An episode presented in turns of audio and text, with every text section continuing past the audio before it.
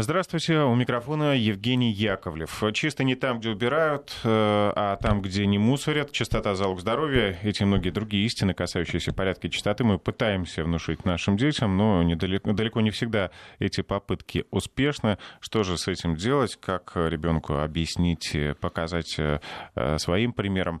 Э, с этим, об этом мы сегодня поговорим с врачом-психиатром высшей категории Александром Михайловичем Федоровичем. Он на студии. Здравствуйте. Здравствуйте, доброе утро. Такая история произошла в Великобритании. Один э, специалист э, один ведущий BBC пожаловался на беспорядок в комнате своей дочери. Э, ну, дочь, правда, взрослая, 19 лет. Он сфотографировал полностью бардак в этой комнате. Там, конечно, если посмотреть, все разбросано, вещи по комнате ни одного пустого места нет. А, и на самом деле его жалоба вызвала целый флешмоб. Сотни родителей, тысячи стали выкладывать подобные фотографии и жаловаться на своих детей.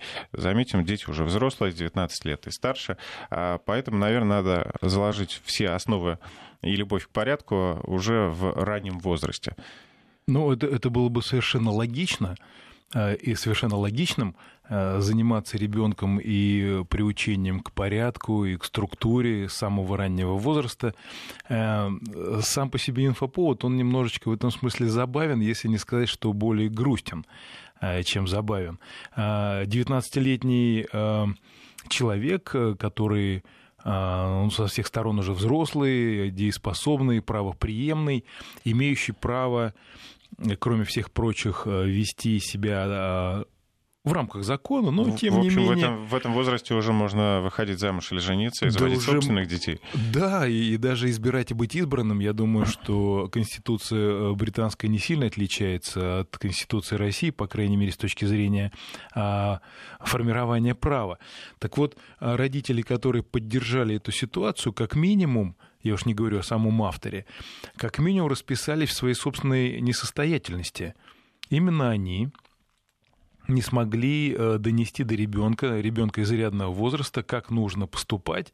И у нас есть основания э, полагать, что и у этих э, людей, взрослых, родителей, не очень хорошо, в принципе, ситуация обстоит с порядком. И то, что это вызвало такой вот могучий отклик в аудитории, на мой взгляд, может привести к весьма фатальным и печальным последствиям, не в том смысле, что кто-то умрет, а то, что, например, дети, с позволения сказать, а те кто э, написал и сфотографировал что-то про своих детей, на самом деле тоже являются детьми. Представляете, что сейчас произойдет? Приедет бабушка в этот дом и скажет, так, ну что тут с моей внучкой, кто тут ее обижает? Ну-ка покажи-ка, что в твоей комнате. И те же самые дети изрядного возраста а, вооружатся фототехникой и проведут аналогичный флешмоб, например, снимая, что происходит в спальнях у родителей, а может быть на их кухнях, а может быть у них в шкафу или на даче. А, и если на это, например, откликнется на это приглашение наша российская аудитория, то я думаю, что дачи э, смогут сыграть настолько э, мощную партию такую, э, может быть, даже сольную партию в этом флешмобе. Мне, мне кажется, что сама по себе идея опасна тем, что это вопрос интимный, это вопрос кулуарный. Понимаете, если это комната, которая принадлежит, как мы говорим, ребенку, что она принадлежит этому самому ребенку, но мы э, открываем э, дверь, но если не с ноги, то, по крайней мере, без всякого стука, или, например, требуем, чтобы дверь была открыта и так далее, и так далее, нарушая тем самым все мыслимые и немыслимые границы этого самого ребенка, э, этой самой комнаты, то вероятность того, что ребенок это примет с большим удовольствием, практически нулевая. Поэтому здесь э, формируется э, некий диссонанс и некое противоречие. Если мы ребенку говорим, что эта комната твоя, ты а, должен за нее отвечать. А, ты, наверное, скорее можешь вести себя и жить там так, как ты считаешь нужным. Вот если речь вести о э, каких-то пространствах, о каких-то местах общего пользования, то там должны работать однозначно правила а, владельца этого помещения однозначно и безраздельно. Родители. Ну, например, родители, да. Но если мы ситуацию позиционируем как то, что эта комната принадлежит ребенку, то требовать, эм, ну, скажем так, поддержания ее в виде, который нравится родителям, ставит под сомнение этот тезис.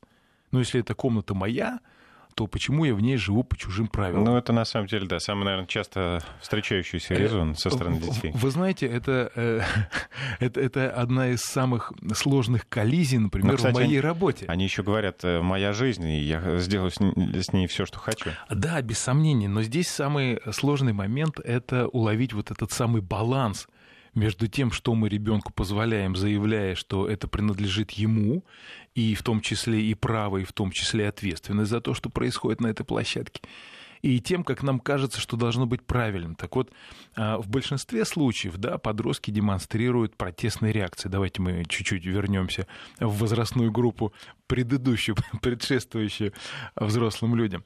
Вот. А, и э, их протесты очень часто определяются именно тем, что они требуют э, реализации своего права в своем а, пространстве, в своей комнате. И э, родители зачастую становятся заложниками э, именно этих идей, когда организовывают детскую комнату так, что там есть компьютер, там есть телевизор, а там есть очень много... Ну, полностью автономное жилище, по сути. Совершенно верно. И потом устраивают такие специфические экспансии. Значит, компьютер надо выключить, телевизор не смотри, вот э, что-то там из гаджетов еще должно каким-то образом реализовываться, э, соответственно, плану, и одежда как-то должна быть, и прочее, прочее, прочее. Так вот, я как специалист со всей ответственностью могу вам заявить, что все эти ситуации, которые мне приходилось решать подобного рода, на самом деле решались, если родители принимали вот именно этот механизм что твоя комната подростковая может выглядеть как угодно, ты там живешь, вот, и если вдруг к тебе приходят друзья, подруги в гости, то извини, они сидят не на кухне, не в общем пространстве, они идут в твою комнату, и в этом есть э, некий механизм воспитательный. К тебе пришли друзья, ну и замечательно, вот пусть они к тебе в комнату идут, там вот э, э, наводи скороспело. А если у тебя порядок, порядок, то пусть будет стыдно тебе. Ну, не то чтобы стыдно, но это тебя позиционирует. Может быть, тебе и не стыдно, а может быть, они такие же разгильдяи, как и ты, но это, это дело уже хозяйское в любом случае. Так вот, э, суть коллизии сводится к чему? К тому, что если это пространство общего пользования, то здесь возникает диссонанс.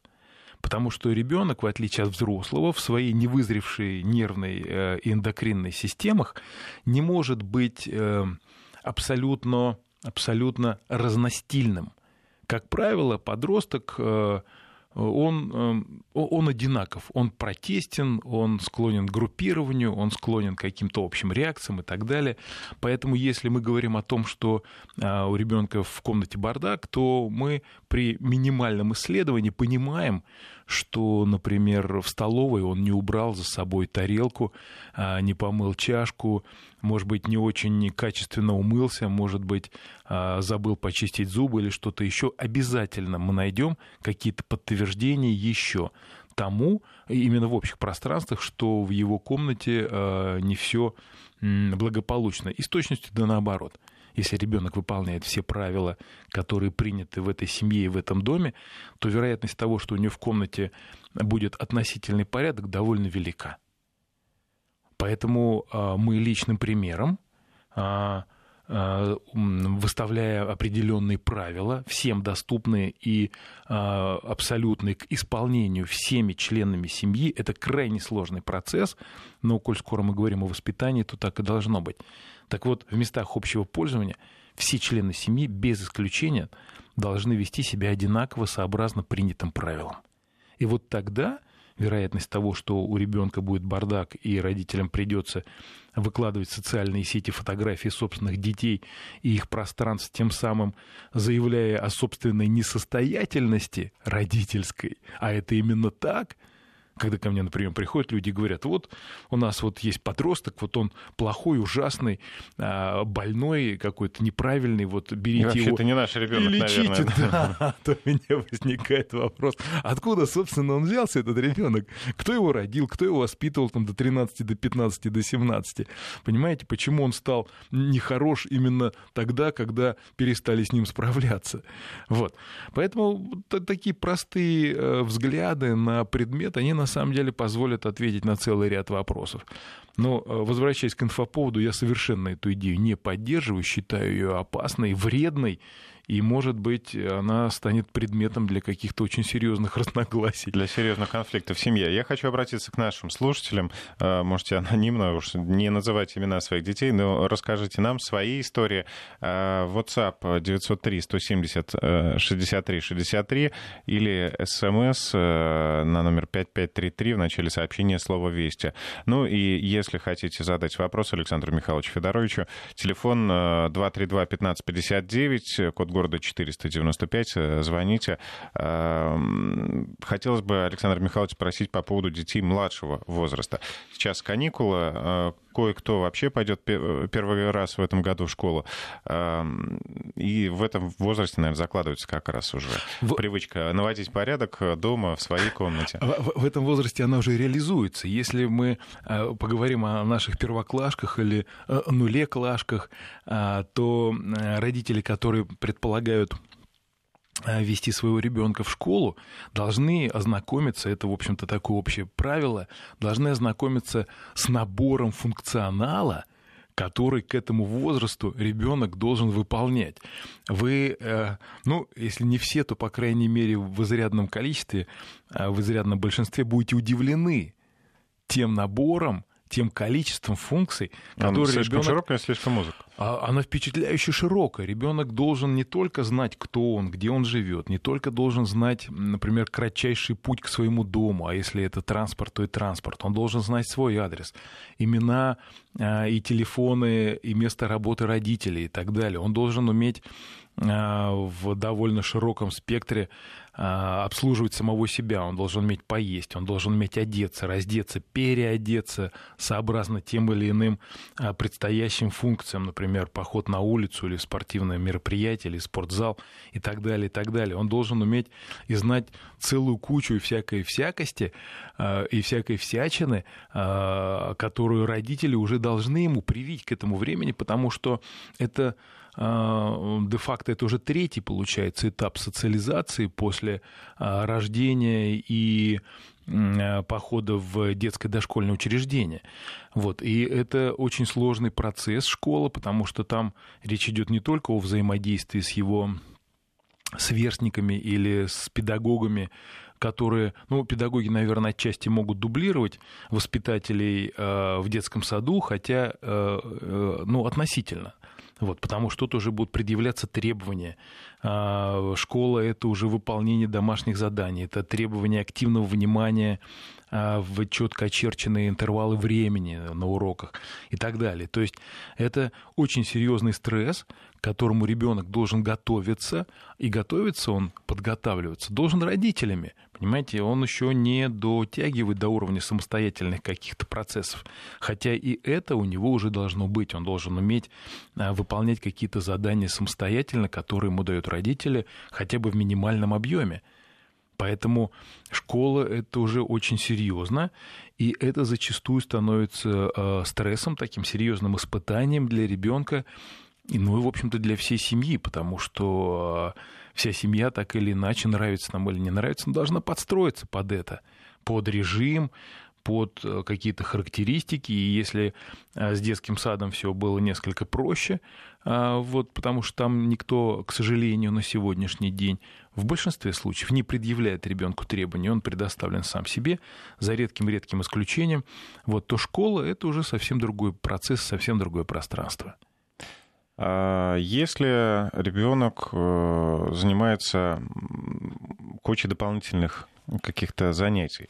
А, то есть ходит на спортивные секции, а, ходит на репетитор, например, и так далее. Возвращаясь домой вечером, он уже э, приходит уставший. Надо ли его привлекать к какой-то работе, или он должен, пусть занимается своими делами, пусть саморазвивается, и уж родители сами все за него берут? Тут есть а, замечательный совершенно вопрос, то есть прекрасный. А, речь идет о чем? О том, что зачастую родители стремятся реализовать целую кучу своих амбиций.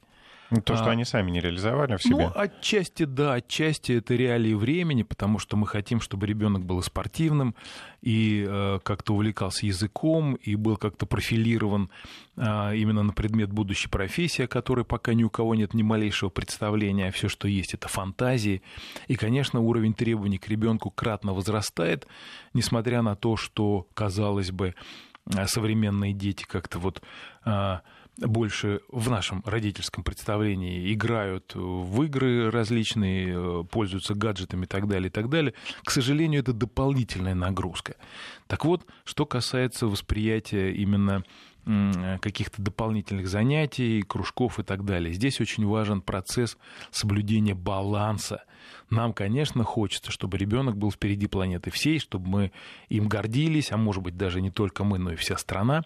Но вопрос нагрузки и вопрос перегрузки, он в высшей степени актуален, потому что очень часто бывает так, что за безудержным стремлением какой-то перфекции, а, каким-то достижением, родитель совершенно забывает, что он имеет дело все-таки с ребенком, понимаете, который устает, у которого невызревшая нервная система. Она, кстати, я вот уже а, упоминал, а, произносил эту фразу, кстати, нервная система у ребенка изрядного возраста вызревает, на секундочку, чтобы наши слушатели знали, о чем идет речь, к 26-27 годам.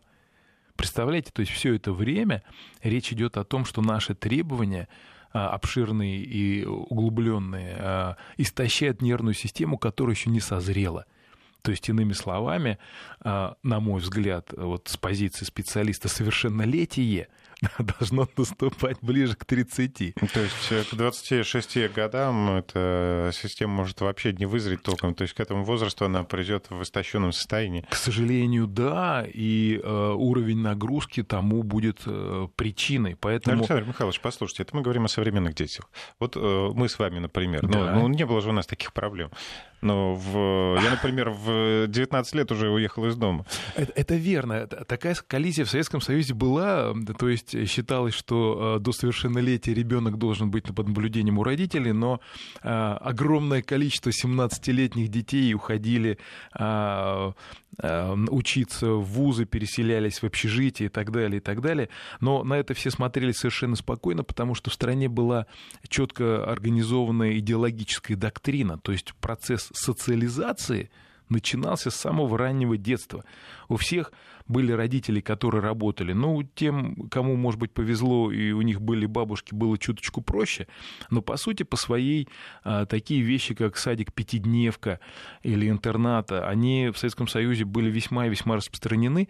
А вот а, процесс социализации, который начинался прямо с самых а, молодых ногтей и продолжался, ну, практически пожизненно, он определял и позволял нашим родителям по нашему поводу беспокоиться меньше. Я уж не говорю о об уровне э, криминалитета, например, в стране и так далее. Да. Ну, мы сейчас рискуем свалиться в то, что и трава ага. была зеленее, и э, солнце было ярче, но тем не менее была система, э, которая четко совершенно помогала ребенку из детского сада перейти э, в октябрятскую звездочку, потом в пионерскую дружину, потом в комсомольскую организацию.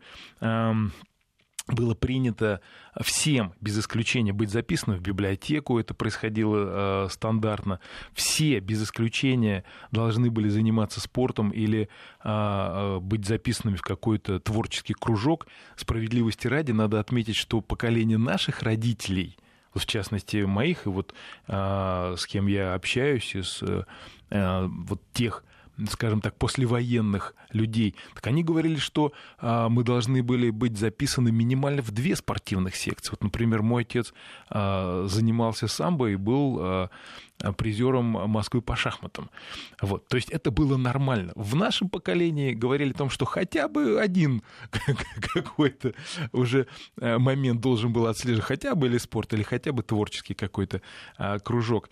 Вот. А сейчас что происходит? Сейчас у нас сложность заключается в том, что процесс образовательной именно школы перешел к оказанию образовательных услуг, и вопрос воспитательный отдан ну, э, как право решать администрации э, учебного заведения, в частности, среднего школы, э, нужно или не нужно там детей воспитывать. У нас такой вопрос в стране не стоял в Советском Союзе. Мы все не только образовывались, но и воспитывались, поэтому всякие спортивные мероприятия, всякие военизированные игры, а, туристические походы, это были реалии времени, они были абсолютно обычны, они ни у кого не вызывали а, никаких э, переживаний, я имею в виду родителей, никаких переживаний стрессовых. Сейчас, конечно, немножко реалии времени изменены, но тем не менее баланс, который следует родителям соблюдать именно в рамках требований, именно в рамках нагрузки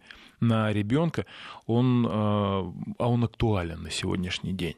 Потому что ребенок уставая, э, да, впрочем, как любой человек, э, истощая нервную систему, переходит в режим раздражения с естественным нарушением – в этом смысле физи- физиологические функции нарушается, сон нарушается, аппетит, а раздражительность – это признак истощенной нервной системы, а стало быть, ослабевают когнитивные функции, то есть то, что позволяет человеку ориентироваться вокруг. Естественно, снижается успеваемость, а, потому что э, сфокусировать внимание а, истощенному организму, истощенной нервной системе не представляется возможным и так далее, и так далее. И все бы ничего – но проблема заключается в том, что эта ситуация имеет накопительный эффект. То есть это не то, что а, сегодня не поспал, завтра выспится, ничего страшного, доживем до каникул, дотянем, выспится потом. Вот, дорогие родители, нет. Не, надо дотягивать до каникул, потому что если мы дотянем, то потом а, отоспаться, может быть, будет недостаточно.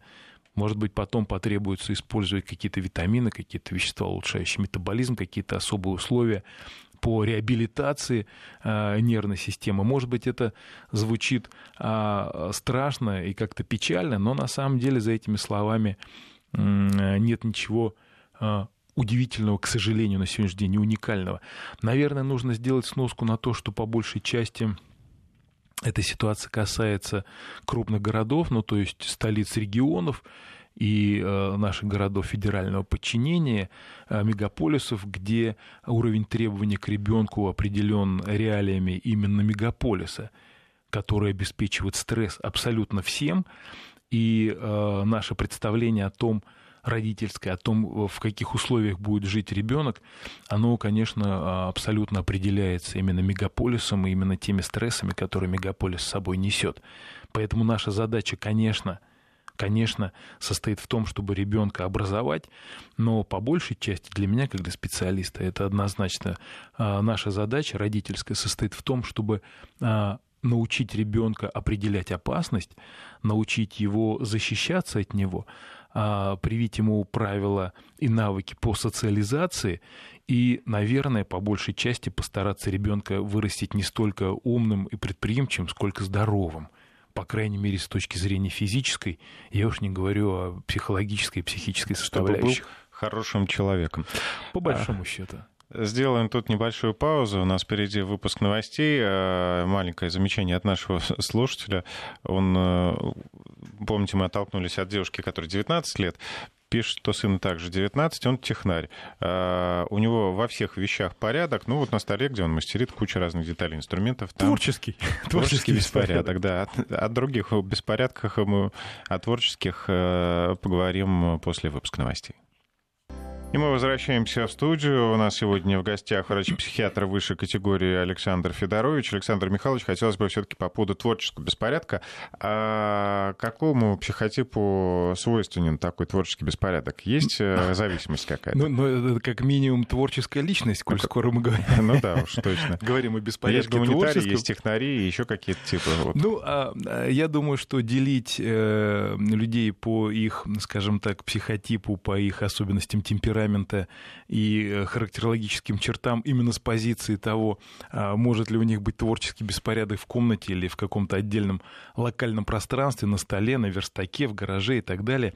Я склоняюсь к тому, что под творческим беспорядком надо понимать а, такое расположение предметов, которое наиболее удобно для взаимодействия именно для этого человека.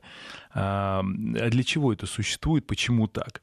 Потому что само по себе слово «порядок», оно немножечко говорит об отражении внутренней системы.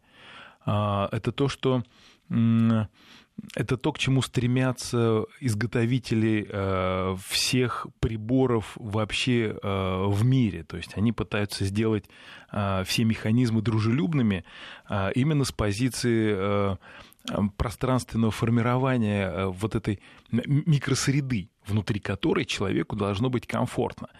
А, и э, вот этот самый творческий беспорядок, он предполагает четкое отражение именно внутренней среды этого человека. И если нам кажется с нашим внутренним э, с нашей внутренней структурой, с нашим внутренним видением, что это иначе должно быть, да, то как нас, э, как в стихе, в стишке, это поучайте ваших поучат. Вот. Здесь речь идет, ну, о внутренних, соответственно, поучатах. Вот. Это это пространство, которое организовано так, чтобы минимизировать э, любые э, излишние траты энергии. То есть каждый предмет находится в таком положении, где он максимально удобен для взаимодействия именно владельца этого пространства. Поэтому, когда нам кажется, что это как-то странно, мы, мы ведь можем ну, как провести некий эксперимент. Если а, мы заходим а, в комнату а, к подростку, где нам кажется, что вот это вот все вот беспорядок и должно быть иначе, представьте себе на секунду, этот самый подросток приходит к маме на кухню и расставляет там все предметы, как, как правильным кажется именно ему, именно его восприятию когнитивному.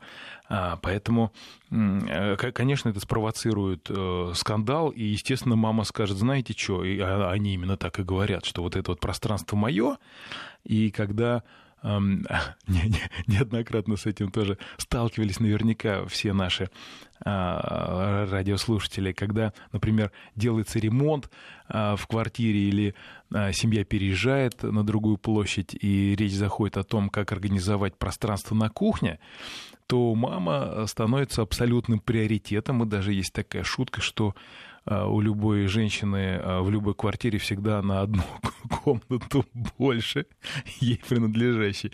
Вот. вот представьте, в этот момент мужчина говорит, ты знаешь, нет, вот э, это все должно быть по-другому. Вот плита должна быть вот здесь, вот раковина вот в этом месте, э, холодильник и прочие механизмы должны быть расположены вот Начинается так. конфликт. Он, да, и, и, и в нем есть определенный смысл, потому что любая женщина, которая как-то вот позиционирует себя правоприемником э, кухонного пространства, скажет, что мне здесь проводить большее количество времени, здесь должно быть все удобно мне. Но когда речь заходит о, об организации а, пространства и комнаты подростка, мы почему-то считаем, что мы лучше знаем, как должно быть. А, здесь, конечно, как и прежде, нужно стараться соблюдать баланс, потому что сделать абсолютно все так, как хочет подросток, наверное, не всегда возможно.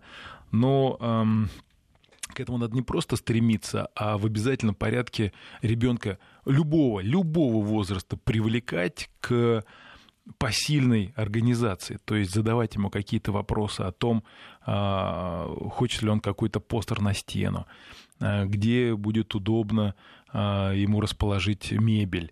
А, не насильственно, а обсуждая, потому что если родитель ведет себя доказательно, по крайней мере, по отношению к ребенку уважительно, в необходимом объеме и в достаточном, вот, то, как правило, конфликтов не возникает, и, как правило, это обеспечивает более адаптивное пребывание ребенка в его комнате и в перспективе будет снижать уровень конфликта, ну, потому что эргономика, она эргономика везде, и э, в детской комнате в том числе. Поэтому творческий беспорядок — это одно из таких ярких проявлений именно эргономики, внутри которой человеку комфортно, потому что он не тратит время и силы на поиск тех или иных предметов, которые в тот или иной момент времени ему нужны.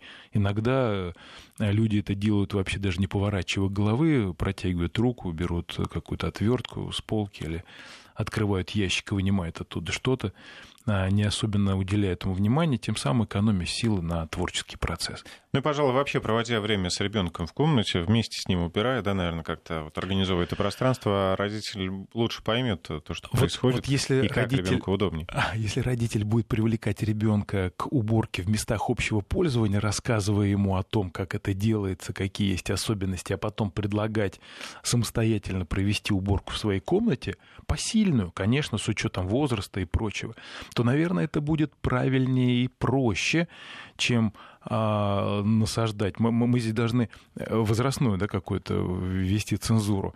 Вот если ребенок 3, 4 и 5, э, там, дошкольник, то, наверное, да, можно помогать ему наводить порядок в его собственной комнате, требуя а, как, соблюдения каких-то режимных мероприятий, то, уверяю вас, с подростком такая тема не пройдет.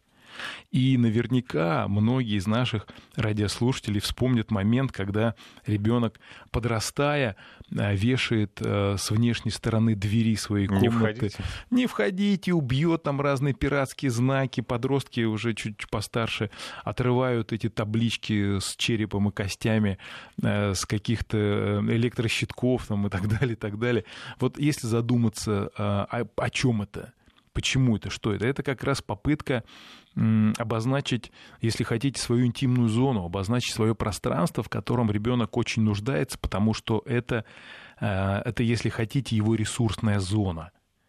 Это пространство, где он может и должен э, посвящать все себе, э, наполняясь этой, этой энергией, потому что мой дом, моя крепость, и а, квартира, и, а тем более его комната, это то пространство, где он должен чувствовать себя абсолютно безопасным в абсолютной безопасности. Если мы не сможем э, это до ребенка донести, то нравится там или не нравится, но он начнет искать это пространство где-то совсем в другом месте. Это может оказаться заброшенным гаражом, чердаком, подвалом, э, совсем вытекающим.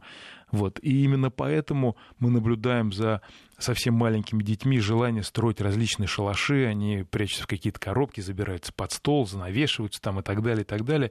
Это как раз а, проявление необходимых пространств, проявление необходимых желаний и реализация необходимого чувства именно собственного пространства. Если мы не сможем его для ребенка создать, то он никогда не поймет и не сможет дифференцировать, например, такие понятия, как «моё и чужое», а, не сможет э, сформировать такое представление, как границы дозволенного. А это очень важные моменты, потому что они обеспечивают адаптогенность. И э, тренировать и учить это, этому ребенку нужно прямо с самого, самого раннего детства, прям, ну, если хотите, с трех лет, как он начинает ходить, говорить. И строить а, шалаши. И строить шалаши, да. Нужно к этому отнестись очень внимательно и с определенным пиететом, потому что это а, это предъявление права на собственное пространство. Слушайте, ну мы много говорим об идеальных условиях, когда в семье есть такая жилплощадь, которую можно вот выделить для одного ребенка, дать ему собственную комнату, но, к сожалению, у многих российских семей дети, например, растут вдвоем, втроем, живут в одной детской. Я, я согласен, да-да-да, вы, вы абсолютно правы, это речь мы ведем о, о неком идеальном пространстве, но здесь ведь нужно правильнее правильнее нужно говорить не о том, что есть идеальное пространство, а о том, что есть идеальное восприятие этого пространства. Да, конечно, есть огромное количество семей, которые весьма стеснены в э, жилплощади и вот в этом самом пространстве, но уверяю вас, для ребенка будет вполне достаточно, если ему скажем, послушай, вот это твоя кровать, вот это твой стол, или вот это твоя тумбочка, вот этот стол уже принадлежит э, твоему брату или твоей сестре или как-то там еще, а вот это твое. То есть для ребенка хотя бы в минимуме это пространство и эти фразы должны быть. Они должны прозвучать. Он должен понимать, что вот это принадлежит ему, и коль скоро мы говорим, что это твое, то мы должны соблюдать и прочие условия, то есть его право распоряжаться этим так, как он считает нужным. Ну и э, вопрос вот взаимодействия, например, один э, младший ребенок ведет себя вот так. Он, например, содержит да. свою кровать э, в чистоте, да, там заправляет ее. И свой стол читать старший ребенок, который, например, 15 лет, подросток, у него уже происходят другие процессы, и он показывает совершенно другой пример. Да, без сомнений, и это как раз речь идет о том, что мы должны провести границу. Если мы младшему ребенку объясняем, что вот старший ведет себя так, потому что у него есть такое право, и совсем не обязательно дублировать это право, по крайней мере, в твоем возрасте, потому что есть альтернативные механизмы, например, мама и папа себя ведут по-другому, и у тебя есть право выбора. Вот да, это несколько сложнее, несколько сложнее, но мы сейчас говорим о чем? О том, что если ребенок приучается к порядку, самого младшего возраста, то такой коллизии не возникнет, что вот вдруг старший, которого приучали, а он не приучился, такого не бывает. И вот вдруг теперь старший ведет себя как-то неправильно, а, навевая вот эту волну сопротивления и анархии какой-то а, в семье. Поэтому случаев много, все они а, при кажущейся общности, конечно, имеют свои индивидуальные особенности, и родители есть со своими особенностями, но мы должны четко совершенно понимать, что самая большая проблема воспитания как раз определяется тем, что мы именно своим примером прививаем все те навыки, все те правила своим детям, которые в перспективе мы хотим видеть именно за нашим ребенком. Хочу напомнить слушателям наши контакты. WhatsApp 903-170-63-63. Присылайте сюда сообщение или смс 5533 в начале сообщения слова «Вести». Ну или звоните по телефону 232-1559, если вы хотите напрямую задать вопрос Александру Михайловичу Федоровичу. А, давайте, ну, в принципе, тут все понятно, но на всякий случай давайте ответьте на вопрос слушателя. Да. А, Аганеса из Костромы. Моей дочери 15 лет. Последний год она стала протестной очень грубой, что до этого, конечно, за ней не замечалось. С нашей стороны по отношению к ней ничего не изменилось. Стараемся с женой говорить, узнать причину, но никак чего ожидать. А, вопрос хороший, и здесь два аспекта очень значимых. 15 эм, лет, а если быть точным, например, с 13, начинается э, довольно тяжелый процесс, довольно сложный период, пубертатный. Он и длится примерно с 12 до 16 где-то в этот интервал. Что происходит с ребенком? В этот момент ребенок как-то все меньше и меньше становится похожим а, на ребенка, потому что уровень а, гормонального фона очень сильно смещается. Обычно в этот период дети умудряются за один год вырасти на 5, на 10, а иногда на 15 сантиметров. А, ростом. Обычно в этот период э, у них появляются те самые признаки, которые очень сильно отличают мальчиков от девочек. В этот период очень интенсивно развивается не только эндокринная система, но и нервная. И ситуация определяется тем, что возникает мощнейший дисбаланс – то есть все системы организма, нервная, эндокринная, сердечно-сосудистая, опорно-двигательный аппарат, начинают расти с колоссальной быстротой, и иногда а, они не, не гармоничны. Да даже не то, что иногда, а скорее всего и чаще всего они не гармоничны. То есть роста прибавил, а э, сердечно-сосудистая система не успевает. А, или, например, эндокринная система дала всплеск, там, а, а, различные элементы стали проявляться, да, а вот, например, э, подрасти не успел, и уже это приводит к некому дисбалансу. Так вот, что касается вопроса нашего радиослушателя, первый момент, э, то, что ребенок в, в этом возрасте начинает себя вести протестно, это абсолютно нормально, потому что гормоны взрывают ему голову, и он не владеет а, своими эмоциями и не владеет зачастую целым рядом своих поведенческих реакций. Это, ну, как бы не казалось странным, но это нормально.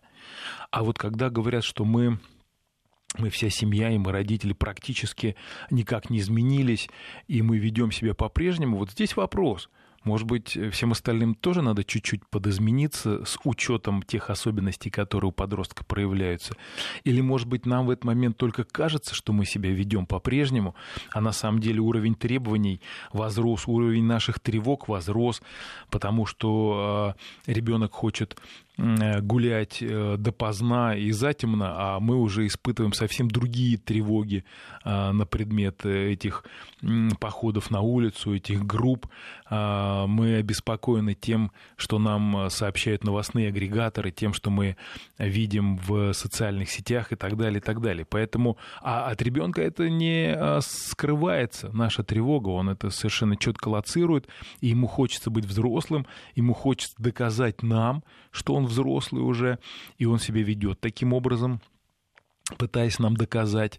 Вот. А, и здесь, э, конечно, ситуация очень сложна, потому что зачастую э, вот этот пубертатный криз 13-15 лет, он э, еще является неким триггером для возможного манифеста каких-то расстройств, нервных расстройств, психических расстройств. Поэтому я бы, наверное, говорил о том, что если родители встревожены, активно встревожены тем, что происходит, я бы, наверное, говорил о том, что имеет смысл э, проконсультировать э, ребенка у специалиста, а, например, невролога, например, детского психиатра, и, возможно, а, ну, чтобы не сгущать краски, возможно, имеет смысл всей семьей сходить на консультацию к семейному психотерапевту с тем, чтобы разобраться в этих коллизиях. И, может быть, например, успокоиться. Если специалист скажет, ну, ничего неожиданного, ничего страшного не происходит, все нормально. Ну, в принципе, это ближе к норме, да, наверное, в этом да, возрасте. Да, зачастую бывает именно так, но специалист поможет э, родителям не пропустить э, вот эту возможную болезнь, возможную патологию, подкорректировать что-то еще, но на, на этапе еще не болезни, вот, э, и в значительной степени облегчить перспективу. А, слушатель Руслан из Франции хочет с вами поспорить. Э, пишет, что Александр Михайлович предлагает э, прививать частно-собственнический инстинкт, что, естественно, является отрицательной чертой, и надо воспитывать ребенка ровно наоборот.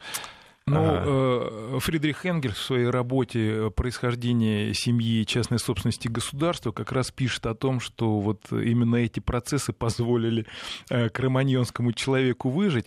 Я принимаю возражения, и я абсолютно не претендую на, э, на истину в конечной инстанции. Без сомнений, у родителя есть право прививать те навыки и те механизмы, которые он считает для своего ребенка наиболее подходящим. И именно в этом как раз и скрывается идея ответственности родителя за своего ребенка, потому что когда говорят, что мы не представляем, как это в такой замечательной семье вырос такой вот шалопай, негодяй и так далее, так вот это неправда. Негодяи и шалопаи, ну, конечно, при условии, что ребенок не страдает психическим расстройством, а, в приличной семье вырасти не могут. Вот, поэтому, если вы считаете, что нужно прививать какие-то более э, общественно направленные навыки, ну, наверное, в этом есть определенный смысл. Но я в этой части голосую все-таки исключительно за баланс исключительно за баланс, исключительно за гармонию, по крайней мере, к ним нужно стремиться. Я понимаю, что это не всегда возможно, но наше желание а, в перспективе э, избежать каких-то серьезных проблем, оно как раз должно определяться именно этим стремлением. А ребенку скоро 9, не терпит повышения голоса, хочет только играть и развлекаться, но убирать, видимо, квартиру не хочет, требует к себе только ласкового обращения. Как исправить это? Ну, видимо, не то, чтобы он требовал только ласковое обращение, а, видимо, чтобы как-то слушал родителей.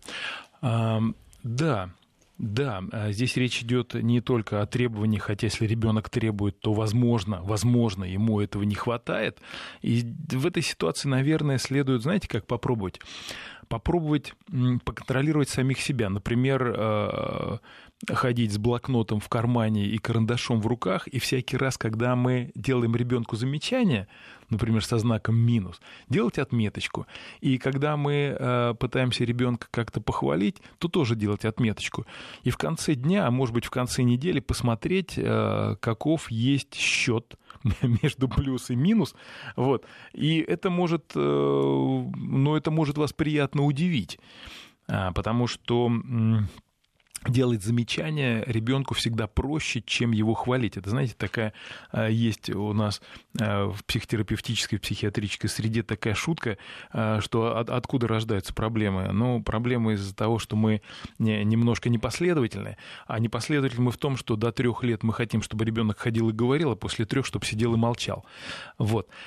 И вот, вот в этой части как раз, если родитель будет попытаться отследить свои реакции, а, то а, для него наверняка станет понятным, почему ребенок реагирует именно таким образом. Вот если мы будем стремиться к балансу хотя бы, дорогие наши родители, радиослушатели, хотя бы один к одному – хотя бы один к одному а, поругать и Один раз поругал, похвалить. один раз похвалил. Да, вы увидите, насколько ситуация изменится, кардинально изменится. Попробуйте, узнайте много интересного о себе в первую очередь. Александр Михайлович, э, такой вопрос. Э, нужно ли поторапливать детей? Э, например, побыстрее давай убирай или побыстрее собирайся, что ты копаешься? Обязательно. Не давит что... ли это на ребенка? Да, да, да, конечно, давит, обязательно давит, потому что любое воспитание это есть давление. Если уж э, вспомнить нашего классика, э, любое воспитание э, есть насилие, а человек должен растить свободно, как цветок. Понимаете? Вот, то есть о чем речь идет? О том, что этому высказыванию, наверное, уже лет 70, да, или что-нибудь около того. Райкин старший в одной из своих замечательных интермедий об этом говорит словами своего героя. Так так вот, речь идет о чем? О том, что на самом деле ничего не изменилось. Ни за 50, ни за 100, ни за 5 тысяч лет. И э, вопрос привития навыков, и в частности привития внутреннего чувства времени, это очень важный процесс. Нынче это называется таймингом. Вот, э, и это нормально, пусть так называется. В любом случае, э, привить механизм который позволит ребенку рассчитывать время и э, рассчитывать алгоритм своих действий с учетом времени, это очень важная функция. По большому счету, все функции, которые мы прививаем ребенку, они очень важны, потому что нам предстоит его выпустить в большую жизнь и чувствовать себя при этом спокойным. Ну что ж, сегодня мы говорили о приучение ребенка к порядку, о том, как э, все-таки привить любовь э, к чистоте. Э, вы вот один показываете пример своему ребенку. Однозначно. Если вы, в общем, в вашем доме порядок, если на вашей кухне или в вашем гараже или на вашем рабочем столе все прибрано и аккуратно, то и ребенок будет видеть хороший пример и, в общем, повторять за вами. У нас сегодня в студии был врач-психиатр высшей категории Александр Федорович. Спасибо. Спасибо вам большое. Ну и здоровья вашим детям детям.